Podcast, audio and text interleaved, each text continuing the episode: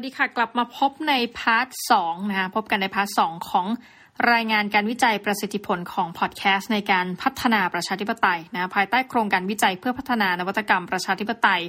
โดยวิธีการระดมความคิดเห็นแบบสร้างสรรค์นะคะ Creative Sandbox Method นะคะในวันนี้จะพาทุกท่านไปพบกับรายการนะคะซึ่งยังอยู่ในเครือข่ายของสื่อนะคะก็คือ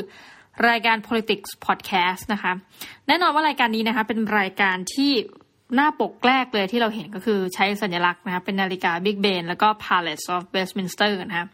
ซึ่ง Palace of Westminster เนี่ยเป็นสถานที่ในการใช้การประชุมหลักของทั้งสมาชิกสภาผู้แทนราษฎรนะ House of Commons แล้วก็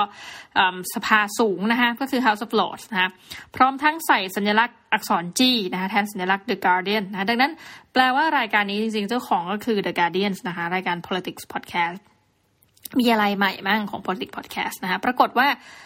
ตอนแรกเนี่ยเป็นเรื่องราวของการโฟกัสที่การเมืองระดับชาตินะคะ ก็จะเน้นไปที่เรื่องราวที่เกิดขึ้นในเวสต์มินสเตอร์นะคะบอกการเมืองระดับชาติของอังกฤษเนี่ยถ้าจะพูดถึงเราก็จะนึกนี่แหละเป็นภาพนะคะบิ๊กเบนแล้วก็หลังจากนั้นก็จะเป็นเหมือนสถานที่ประชุมนะคะของรัฐสภาอังกฤษนะคะก็บริเวณเวสต์มินสเตอร์นะซึ่งก็จะเป็นสถานที่สำคัญเลยก็ว่าได้นะคะ ทีนี้ประเด็นก็คือว่า ณช่วงเวลาที่เขาเริ่มทำขึ้นมาแล้วพอไปสักพักนึงเนี่ยรายการมีการอัปเกรดนะก็จะเป็น politics weekly นะคะแล้วก็ถัดไปเป็น politics weekly extra นะคะตัว politics weekly extra เนี่ยจะเป็นรายการที่เน้นถึงเรื่องราวของการเมืองในสหรัฐอเมริกานะในขณะที่รายการ politics weekly เนี่ยยังคงเป็นรายการการเมืองอังกฤษนะคะทีนี้เราไปดูกันว่าตอนที่เราวิเคราะห์เนี่ยนะคะวันจันทร์ที่ 15 ถึงศุกร์ที่ 19ธันวาคม2020นะคะ มีพูดถึงเรื่องอะไรบ้างนะข้อ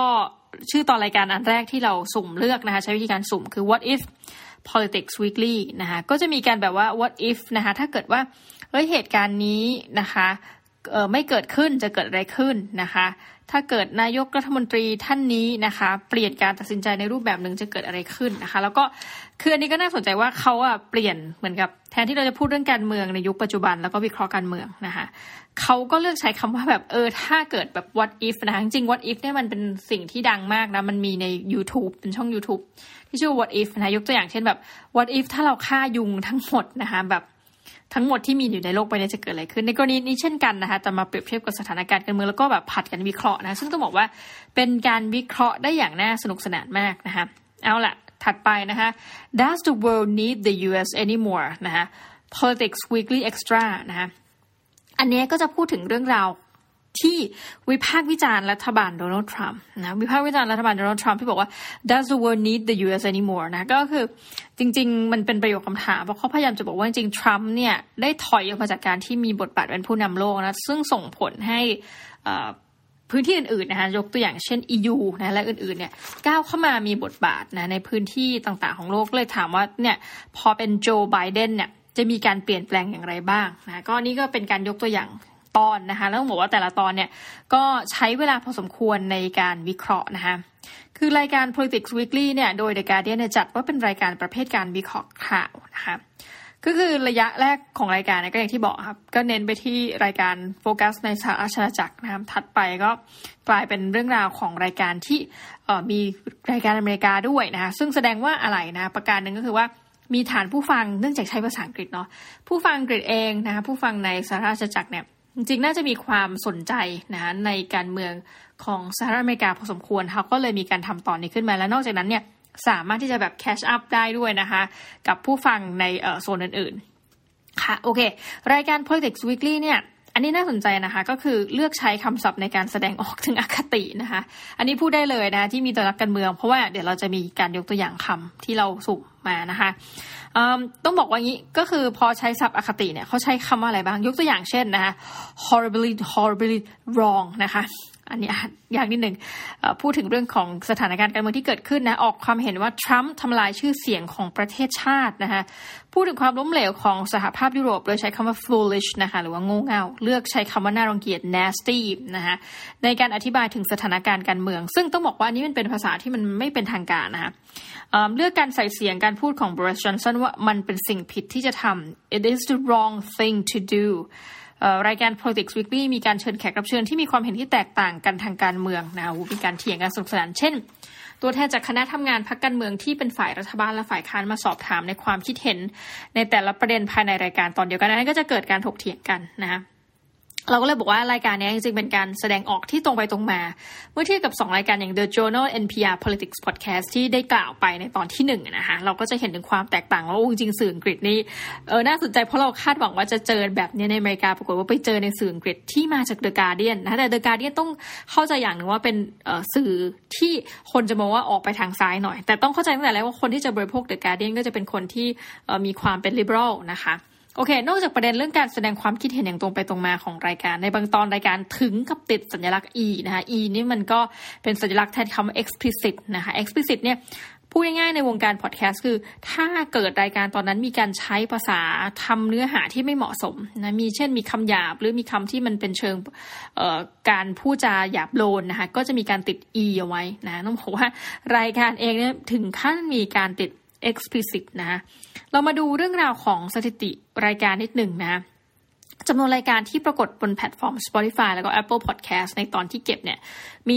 199 ตอนนะแต่ว่าถ้าหากจะย้อนดูรายการทั้งหมดจริง ๆ มันเยอะกว่านั้นนะคะก็สามารถเข้าไปยังเว็บไซต์ของ The Guardian โดยตรงนะทั้งนี้จำนวนความถี่ของการพูดถึงคำว่า Brexit นะคะมาแล้ว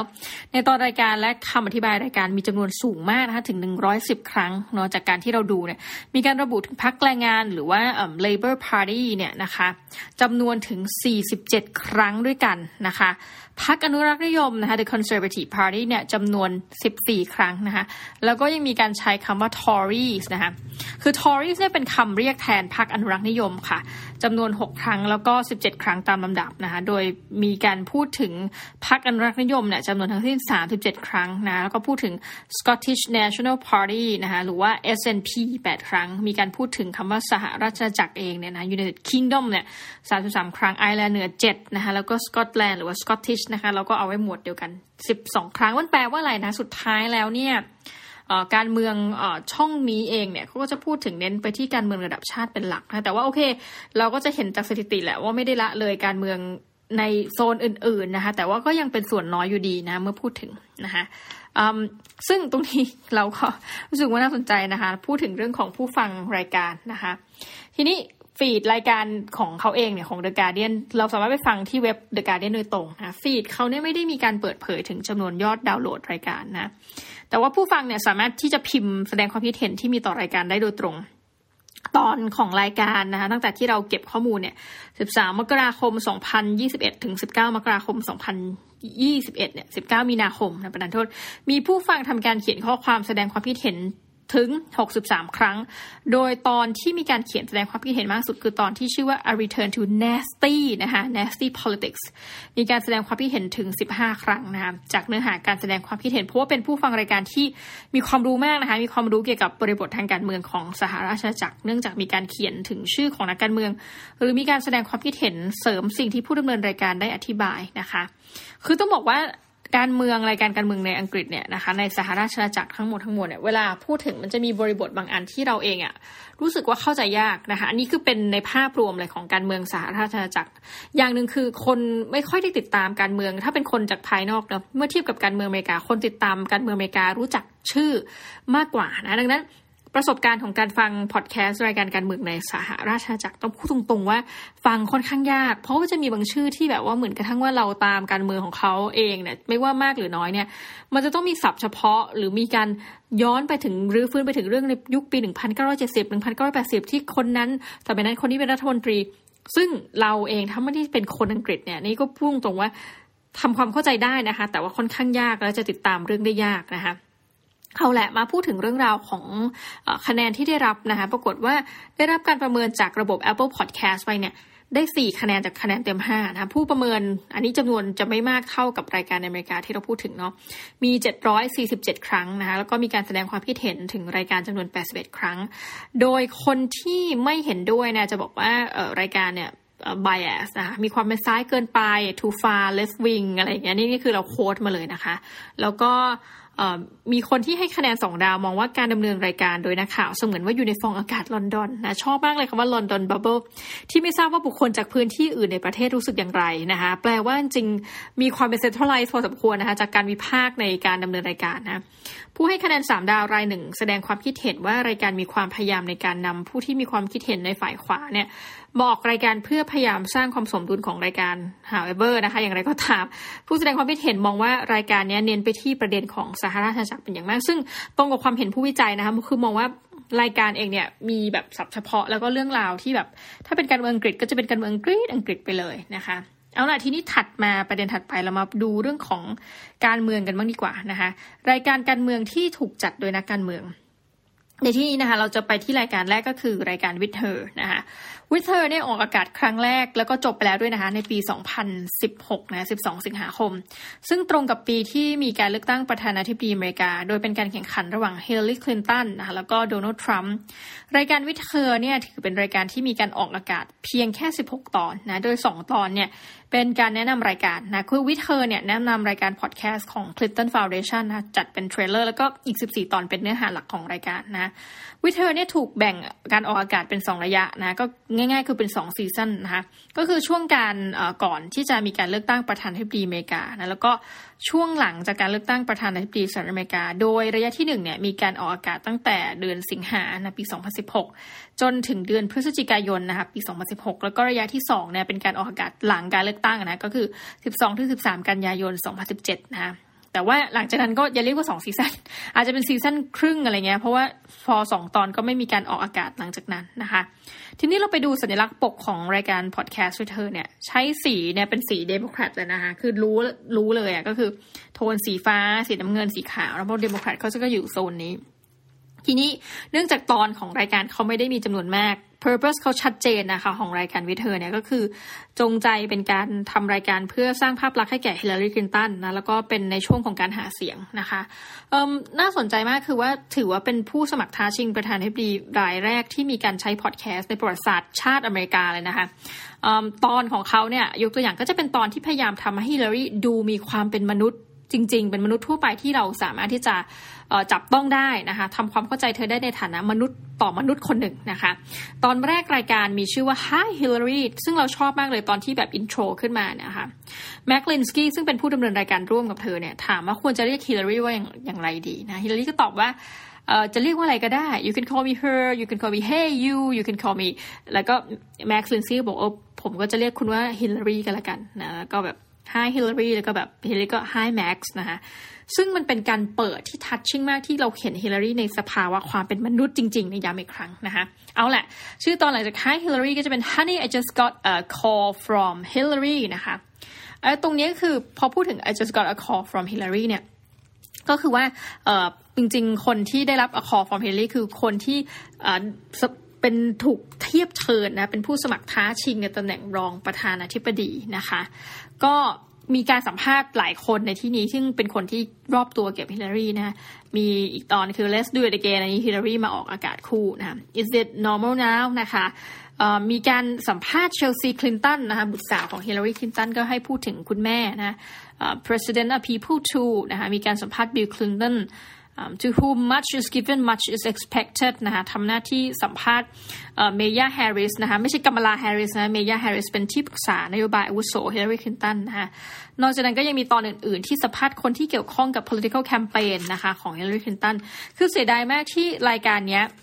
จบลงนะคะคือจริงๆ น่าจะดำเนินรายการต่อแต่ว่าโอเค purpose ของรายการมันชัดเจนว่าพูดถึงเรื่องของการเลือกตั้งดังนั้น พอหลังจากการเลือกตั้งเองเนี่ยก็ไม่ได้มีความเคลื่อนไหวนะมีแค่สองตอน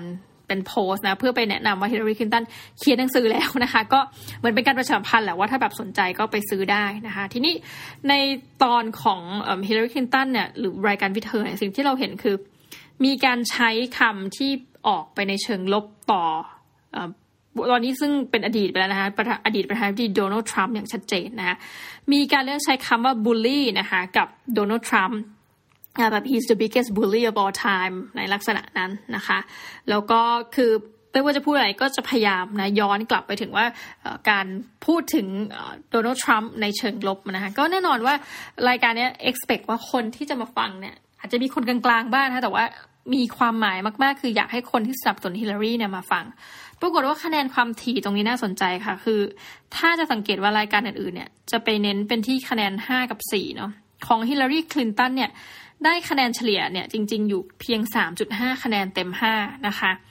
แล้วก็จำนวนความถี่ของคะแนนที่ได้รับปรากฏว่ามีไปไปเยอะนะอยู่ที่คะแนนที่ 5 ดาวกับ 1 ดาวนะคะ5ดาวเนี่ยได้ร้อยละ 58.99 ในขณะที่ 1 ดาวเนี่ยอยู่ที่ร้อยละ 36.54 นะคะซึ่งเป็นตัวเลขที่น่าสนใจนั้นแปลว่าคนเนี่ยไม่รักก็เกลียดเลยนะ คือคะแนน 4 3 2 คือคะแนนมันเต็ม 5 นะคะ ห้านี่คือดีสุดหนึ่งก็คือห่วยสุดเนาะสี่สามสองเนี่ยอยู่ที่ร้อยละสองจุดหนึ่งหนึ่งจุดศูนย์สองหนึ่งจุดสามห้านะคะร้อยละห้าอยู่ที่ห้าสิบแปดจุดเก้าเก้าแล้วแล้วก็คะแนนหนึ่งคะแนนนะคะแนนห้าคะแนนห้าสิบแปดจุดเก้าเก้าคะแนนหนึ่งสามสิบหกจุดห้าสี่นะก็เลยบอกว่ามีแค่คนรักและคนเกลียดเธอดังนั้นคนที่มาคอมเมนต์เนี่ยก็จะเป็นแค่สองช่องทางกันนะคือคนชอบและคนไม่ชอบเธอนะคะอะถัดไปนะคะเมื่อเทียบกับสหราชอาณาจักรนะคะรายการ Reasons to be Cheerful ซึ่งรายการนี้ดำเนินรายการโดยเอ็ดมิลิแบนด์นะคะซึ่งเป็นนักการเมืองจากพรรคแรงงานนะพรรคการเมืองในสหราชอาณาจักร แล้วก็เอ็ดมิเอ็ดมิลิแบนด์เนี่ยเคยดำรงตำแหน่งหัวหน้าพรรคแรงงานตั้งแต่ปี 2010นะถึง 2015นะแล้วก็อีกคนก็คือเจฟฟ์ลอยด์นักจัดรายการวิทยุทำหน้าที่เป็นผู้ดำเนินรายการร่วมคือในขณะที่เอ็ดมิลิแบนด์จริงๆเขาดังนะคะแต่ว่าช่วงที่เขามาดำเนินรายการเนี่ยเป็นช่วงที่เขาพ้นจากตำแหน่งหัวหน้าพรรคแรงงานไปแล้วนะคะดังนั้นสิ่งที่น่าสนใจเกี่ยวกับรายการก็คือว่า ไม่ได้เป็นรายการเพื่อทำการโปรโมทเอ็ดมิลิแบนด์นะคือคือหลีกเลี่ยงไม่ได้ว่าเขามีชื่อเสียงมากขึ้นจากการจัดรายการ แต่มันไม่ใช่รายการโปรโมทเขาแต่เป็นรายการการเมืองจริง ๆ นะคะแล้วเอ็ดมิลิแบนด์ก็ใช้ความรู้ของตัวเองนี่แหละ ในการพูดคุยถึงเรื่องราวของการเมือง แล้วก็มาคุยในเอ้ยผมจำคนนั้นคนนี้ได้คนที่เป็นนักการเมืองคนนั้นคนนี้นะคะตัวอย่างตอนรายการ Beyond the Lean Mean Governing Machine Reimagine the State นะคะอันนี้ก็จะเป็นการเชิญนะคะคนที่เขียนหนังสือนะคุณซูกอสส์ มานะคะคุณซูเนี่ยก็ก็เหมือนกับจริงๆเอ็ดมิลเลอร์แบนเองนะคะแล้วก็เจฟฟ์ลอยด์เนี่ยก็จะทำหน้าที่ในการสัมภาษณ์ คือเท่าที่สังเกตคือเป็นรายการที่มีลักษณะมีความเป็น professional มากนะคะอาจจะมีการพูดเล่นในตอนต้นรายการนะแล้วก็จะถามว่าเอ้ย reason to be cheerful ของสัปดาห์นี้คืออะไรนะแต่ลึกๆแล้วพอเรามาดูเนื้อหาเอ้ยปรากฏว่าเป็นเนื้อหาที่อันนี้พูดตรงๆนะคะก็คือใช้ได้เลยนะคะคือหมายความว่ามีความเป็น professional แล้วก็ อาจจะไม่ได้ตัดภาพตัวเองออกจากการเป็นนักการเมือง แต่ไม่ใช่เนื้อหาการเชียร์พรรคการเมืองนะคือ ถือเป็นรายการประเภทรายการที่ให้ความรู้ด้านการเมืองจริง ๆ นะคะโอเค รายการเองมีการติดสัญลักษณ์ explicit เช่นเดียวกันถึง 9 ตอนนะคะคิดเป็นร้อยละ 5.26 ที่มีตอนการออกอากาศที่ถือว่าใช้ภาษาที่ไม่สุภาพนะคะจาก121ตอนออก การออกอากาศของรายการเนี่ยเมื่อนำจำนวนตัวอย่าง 4 ตอนที่เรามาวิเคราะห์นี่ก็พบว่ารายการพยายามจะจัดรายการให้สอดคล้องกับเทศกาลคือมีตอนที่พูดถึงเรื่องราวของเป็นตอนพิเศษพูดถึงเรื่องของคริสต์มาสนะคะอย่างตอนพิเศษในวันที่ 21 ธันวาคม เป็นการออกอากาศที่มีความเกี่ยวข้องกับวันคริสต์มาสมีการสุ่มนะมีการจับฉลากด้วยนะคำถามจากผู้ฟังทางบ้านตอบคาถาม โดยที่ไม่ได้มีแขกรับเชิญมาแลกเปลี่ยนความรู้ในรายการดังเช่นทุกครั้ง คือโดยปกติเขาจะเชิญแขกรับเชิญมาค่ะ ในส่วนของรายการในวันที่ 28 ธันวานะ ก็เป็นช่วง post Christmas นะ มีการจัดอันดับตอนที่ผู้จัดรายการเห็นว่าเป็นตอนที่ควรจะอยู่ในระดับที่ 1 ถึง 10 จากจำนวนตอนรายการทั้งหมดที่จัดมา 52 ตอนในรอบปีนะคะ ก็ถือว่าสำหรับ Reason to be cheerful จริง ๆ มีการแตก อ่าโอ้โหออกไปหลายผลิตภัณฑ์คือเขามีเว็บไซต์เป็นของตัวเองนะ คือ www.cheerfulpodcast.com นะแล้วก็มีการในเว็บเนี่ยมีการอธิบายถึงรายละเอียดของตอนผ่านบทความในเว็บไซต์นะ นอกจากนี้ผู้ฟังรายการสามารถเข้าไปติดตามผ่านทางช่องทาง Twitter Instagram Facebook แล้วก็ YouTube ได้นะคะ ซึ่งก็น่าสนใจพอสมควร ทีนี้เราก็บอกว่าเอ๊ะเป้าประสงค์ของรายการเนี่ยนะก็ คือ key หลักของเขาเนี่ยเป็นการนำเสนอประเด็นทางการเมืองที่มีลักษณะของความเป็นคนในวงในก็คือเป็น insider นะคะตอนแนะนำรายการเนี่ยกล่าวถึงสถานการณ์การเมืองในสหราชอาณาจักรนะกล่าวถึงประเด็นเบร็กซิตแล้วก็มีการเมืองในอเมริกานะกล่าวถึงประเด็นการเมืองในยุคสมัยโดนัลด์ทรัมป์นะคะแล้วก็มีการกล่าวหาว่านอกจากประเด็นเหล่านี้เนี่ยก็ยังมีประเด็นที่ทำให้เรามีความรู้สึกในเชิงบวกนะก็คือความเห็นที่ดีแบบความคิด เห็นที่ดีสำหรับอนาคต ตอนท้ายของอการแนะนำรายการเนี่ยกล่าวว่ารายการจะมีการพูดคุยเกี่ยวกับนักคิดนะเกี่ยวกับข้อคิดที่ยอดเยี่ยมจากรอบโลกดังนั้น รายการพูดแต่แรกนะคะคำว่ารอบโลกเนี่ยแปลว่าจะมีการสัมภาษณ์คนจากหลากหลายวงการนะคะอ่าซึ่งอันเนี้ยเราก็จะเห็นจริงๆว่าเออรายการของเขาเนี่ยมีการเชิญคนที่มีความค่อนข้างหลากหลายมานะคะก็เลยถึงบอกว่ารายการเนี่ยมีความเป็น professional พอสมควรนะคะ ส่วนคะแนนที่ได้รับเนี่ยนะคะส่วนมากเลยก็จะอยู่ที่ห้ากับสี่คะแนน โดยที่คะแนนห้านะห้าเต็มจาก Apple Podcast เนี่ยโอ้ผลรวมคะแนนเนี่ยมีคนให้สองพันกว่าดาวนะคะ อยู่ที่ร้อยละแปดสิบแปดจุดหกหกแล้วก็ลองลงมาอันดับสองนะก็สี่คะแนนที่หกจุดสามศูนย์คะแนนนะคะ นี่ก็คือในส่วนของเนื้อหานะคะ คือคนฟังส่วนใหญ่เนี่ยก็บอกว่า เอ้ย เขามีการมีคนเขียนว่าผู้ดำเนินรายการเนี่ยสามารถดำเนินรายการคู่กันได้อย่างเข้ากันนะคะผู้ฟังถึงขั้นนะบอกว่าสนับสนุนพรรคอนุรักษนิยม คือพรรคฝั่งตรงข้ามนะแต่ว่าชื่นชอบรายการพอดแคสต์นี้นะคะเนื้อหารายการมีความน่าสนใจกระตุกต่อมคิดนะคะแล้วก็ผู้ฟังที่ระบุว่าตนเองสนับสนุนฝ่ายเสรีนิยมเนี่ยระบุว่าผู้ดำเนินรายการจัดประเด็นเนื้อหาที่ครอบคลุมนะคะทั้งฝ่ายซ้ายและฝ่ายขวานะคะ จริง ๆ แล้วถ้าเกิดในช่วงของการวิพากษ์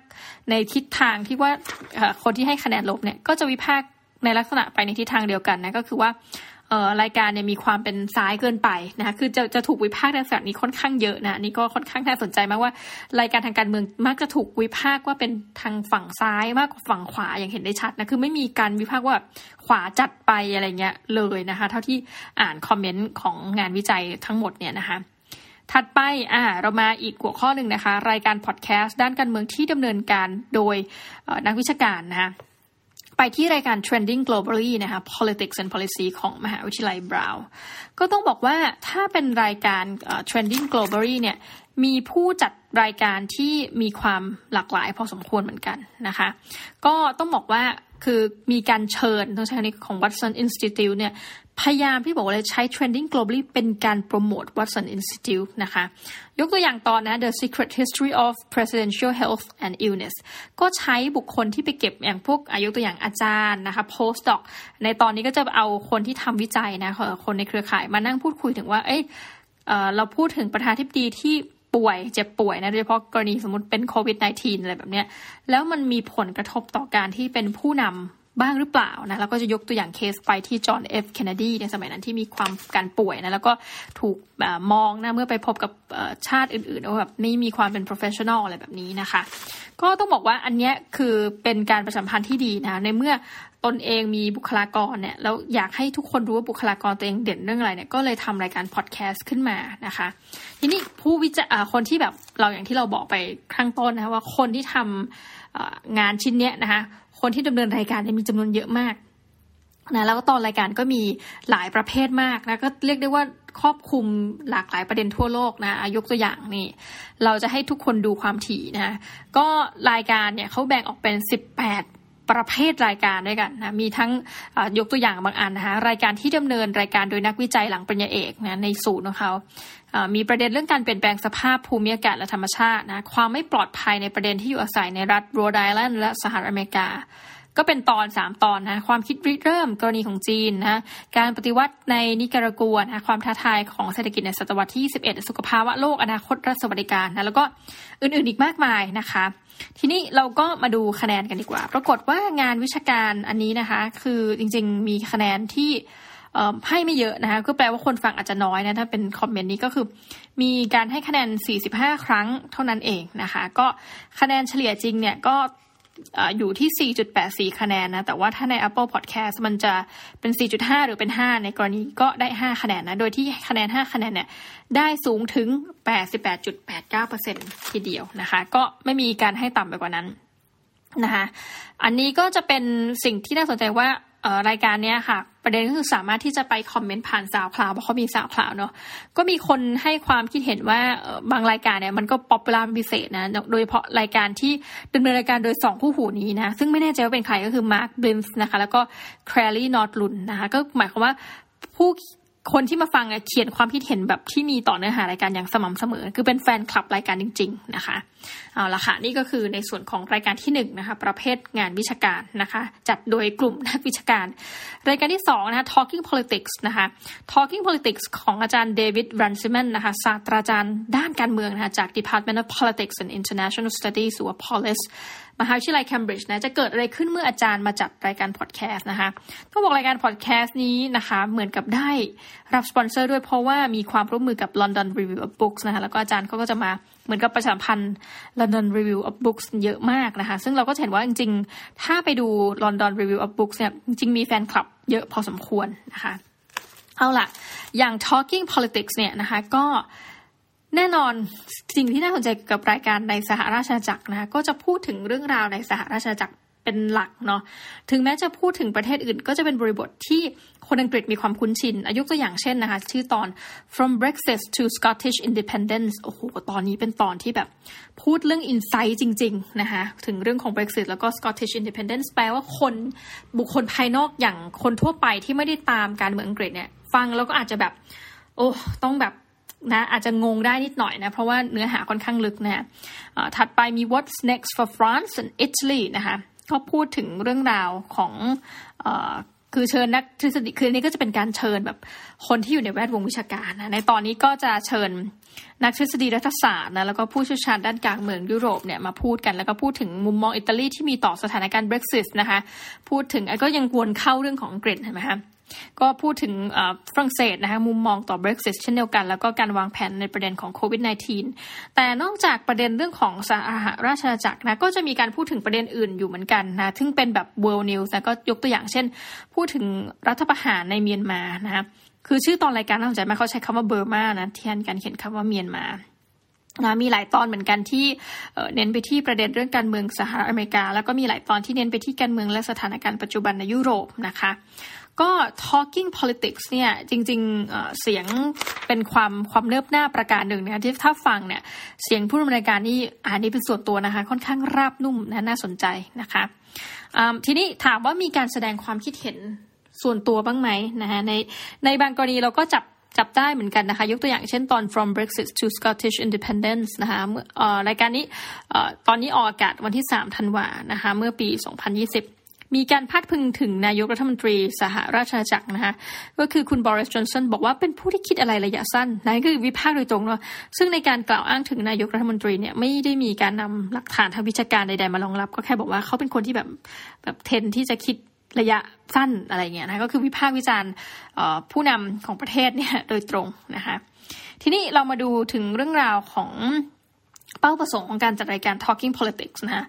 เป้าหลักของเขาก็คือการให้ความรู้ในประเด็นทางการเมืองเชิงลึกนะคะเน้นการให้ความรู้ที่ครอบคลุมทั้งประเด็นการเมืองของสหราชอาณาจักรยุโรป และก็อเมริกา โดยมีทั้งประเด็นที่ไม่ได้เกี่ยวข้องกับสถานการณ์ปัจจุบันก็มีนะคะแล้วก็ประเด็นความรู้ทางการเมืองที่เกี่ยวข้องกับสถานการณ์ปัจจุบันคือมีทั้งสองรูปแบบเลย ทั้งนี้นะคะในการนำเสนอความรู้ทางการเมืองเนี่ยจะเสนอผ่านมุมมองนักวิชาการนะคะก็คือนักวิชาการจัดแล้วก็นำเสนอผ่านมุมมองของนักวิชาการนะคะคือบางครั้ง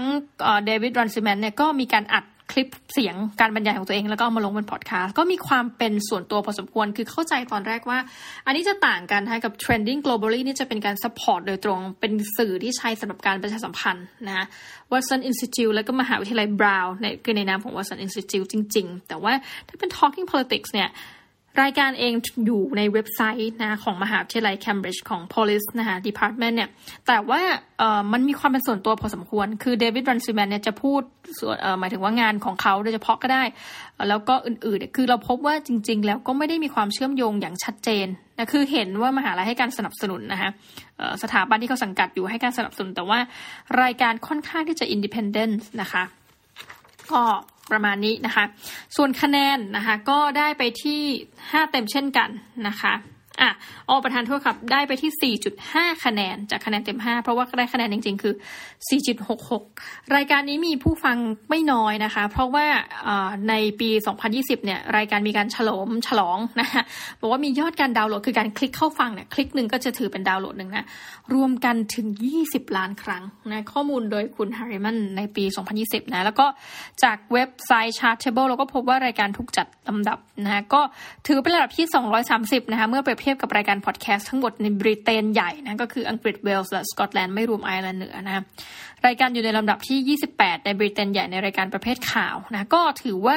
ติดอันดับนะคะติดอันดับแล้วก็คะแนนถึงแม้จะได้ 4.5 เนี่ย แต่ว่าคนให้คะแนนจำนวนมากสุดเนี่ย ก็จะอยู่ที่ 5 ดาว เช่นเดียวกันนะคะ ทีนี้ก็มีการวิพากษ์เนื้อหารายการผู้ดำเนินการเหมือนกันเหมือนกัน ว่ามีความไม่เป็นกลางนะคะ แล้วก็การที่ทั้งผู้ดำเนินรายการและเนื้อหารายการมีความเอียงซ้ายนะมีความลำเอียงในเชิงทัศนคติที่มีต่อฝ่ายขวานะส่วนคนที่ให้ห้าดาวก็จะบอกว่าโอ้รายการนี้แบบให้ความรู้เพิ่มเติมทางด้านการเมืองเป็นอย่างดีนะคะมีคุณภาพในแง่ของแขกรับเชิญมีความรู้เชิงลึกนะก็อย่างที่บอกค่ะเป็นนักวิชาการซะเป็นหลักนะคะอ้าวในภาพรวมแล้วกันนะคะ เราขอมาสรุปเลยแล้วกันพอดแคสต์การเมืองในอเมริกาและก็สหราชอาณาจักรเนี่ย คือเนื่องจากการจัดทำรายการเป็นภาคภาษาอังกฤษ ก็เลยจะมีผู้ฟังที่จากหลากหลายประเทศนะคะเพราะว่ามันเป็นภาษาแบบ lingua franca นะคะก็คือภาษาที่เป็นสากลนะคะแต่ว่าที่น่าสนใจก็คือเราพบว่าอย่างอังกฤษเนี่ยบริบทการฟังจะยากกว่านิดหนึ่งนะเพราะว่ามันเป็นเนื้อหาโดยเฉพาะแล้วคนทั่วไปอย่างเราๆเนี่ยอาจจะไม่ได้ติดตามการเมืองอังกฤษ มากเทียบเท่ากับการเมืองอเมริกาดังนั้น มันก็จะเป็นการเหมือนกับพยายามทำให้ผู้ฟังจำนวนหนึ่งหายไปนะเพราะว่าพูดประเด็นอังกฤษมาก นะคะทีนี้สิ่งที่น่าสนใจเกี่ยวกับการวิเคราะห์ภาพรวมของรายการภาคภาษาอังกฤษของสหราชอาณาจักรเนี่ยคือว่ามีความ ใช้คำในลักษณะ bias เนี่ยเยอะกว่ารายการที่เราฟังของสหรัฐอเมริกาที่เราเอามาเป็นตัวอย่างนะก็ก็เป็นสิ่งที่น่าสนใจ แล้วก็การวิพากษ์รายการเนี่ยเป็นไปในทิศทางเดียวกันคือพยายามจะบอกว่ารายการไม่มีความเป็นกลางนะจ๊ะทั้งๆทที่เออบางทีเนี่ยเรามองก็คือมีความเป็นกลางมากแล้วนะคะ แต่ว่าแน่นอนว่าโอเค เนื่องจากเป็นเรื่องราวของการเมืองนะเราก็จะเห็นความ divided นะคะของผู้ฟังรายการอะถัดไปนะคะ เราเดินทางกันมาถึงการวิเคราะห์ พอดแคสต์ทางการเมืองในประเทศไทยนะคะ ที่ต้องบอกว่าพอดแคสต์ทางการเมืองในประเทศไทยเนี่ยมันมีหลายบริบทที่เราจะพูดถึงนะคะบริบทหนึ่งที่อยากจะพูดถึงเรื่องเลยนะคะเริ่มต้นก็คือเรื่องราวของวิวัฒนาการของสื่อประเภทพอดแคสต์นะคะที่ใช้เผยแพร่ประเด็นทางการเมืองของประเทศไทยเนี่ยแล้วก็พูดถึงเรื่องของเสรีภาพของสื่อนะคะแล้วก็จะมาพูดถึงเรื่องราวของสถิติผู้ฟังนะคะซึ่งจะเป็นอย่างไรนั้น เดี๋ยวเราจะไปติดตามใน episode หน้านะคะสำหรับวันนี้เราก็ถือว่าเป็นการจบนะคะสองตอนจบนะคะตั้งแต่ เรื่องราวเริ่มต้นนะคะจนมาถึงตอนท้ายนะคะของการวิเคราะห์รายการภาคภาษาอังกฤษ และภาคภาษาไทยจะเป็นอย่างไรนั้น เราติดตามในรอบหน้านะคะกับรายงานวิจัยฉบับเดียว แต่ลากยาวไปได้หลายตอนเลยทีเดียวนะสำหรับวันนี้ สวัสดีค่ะ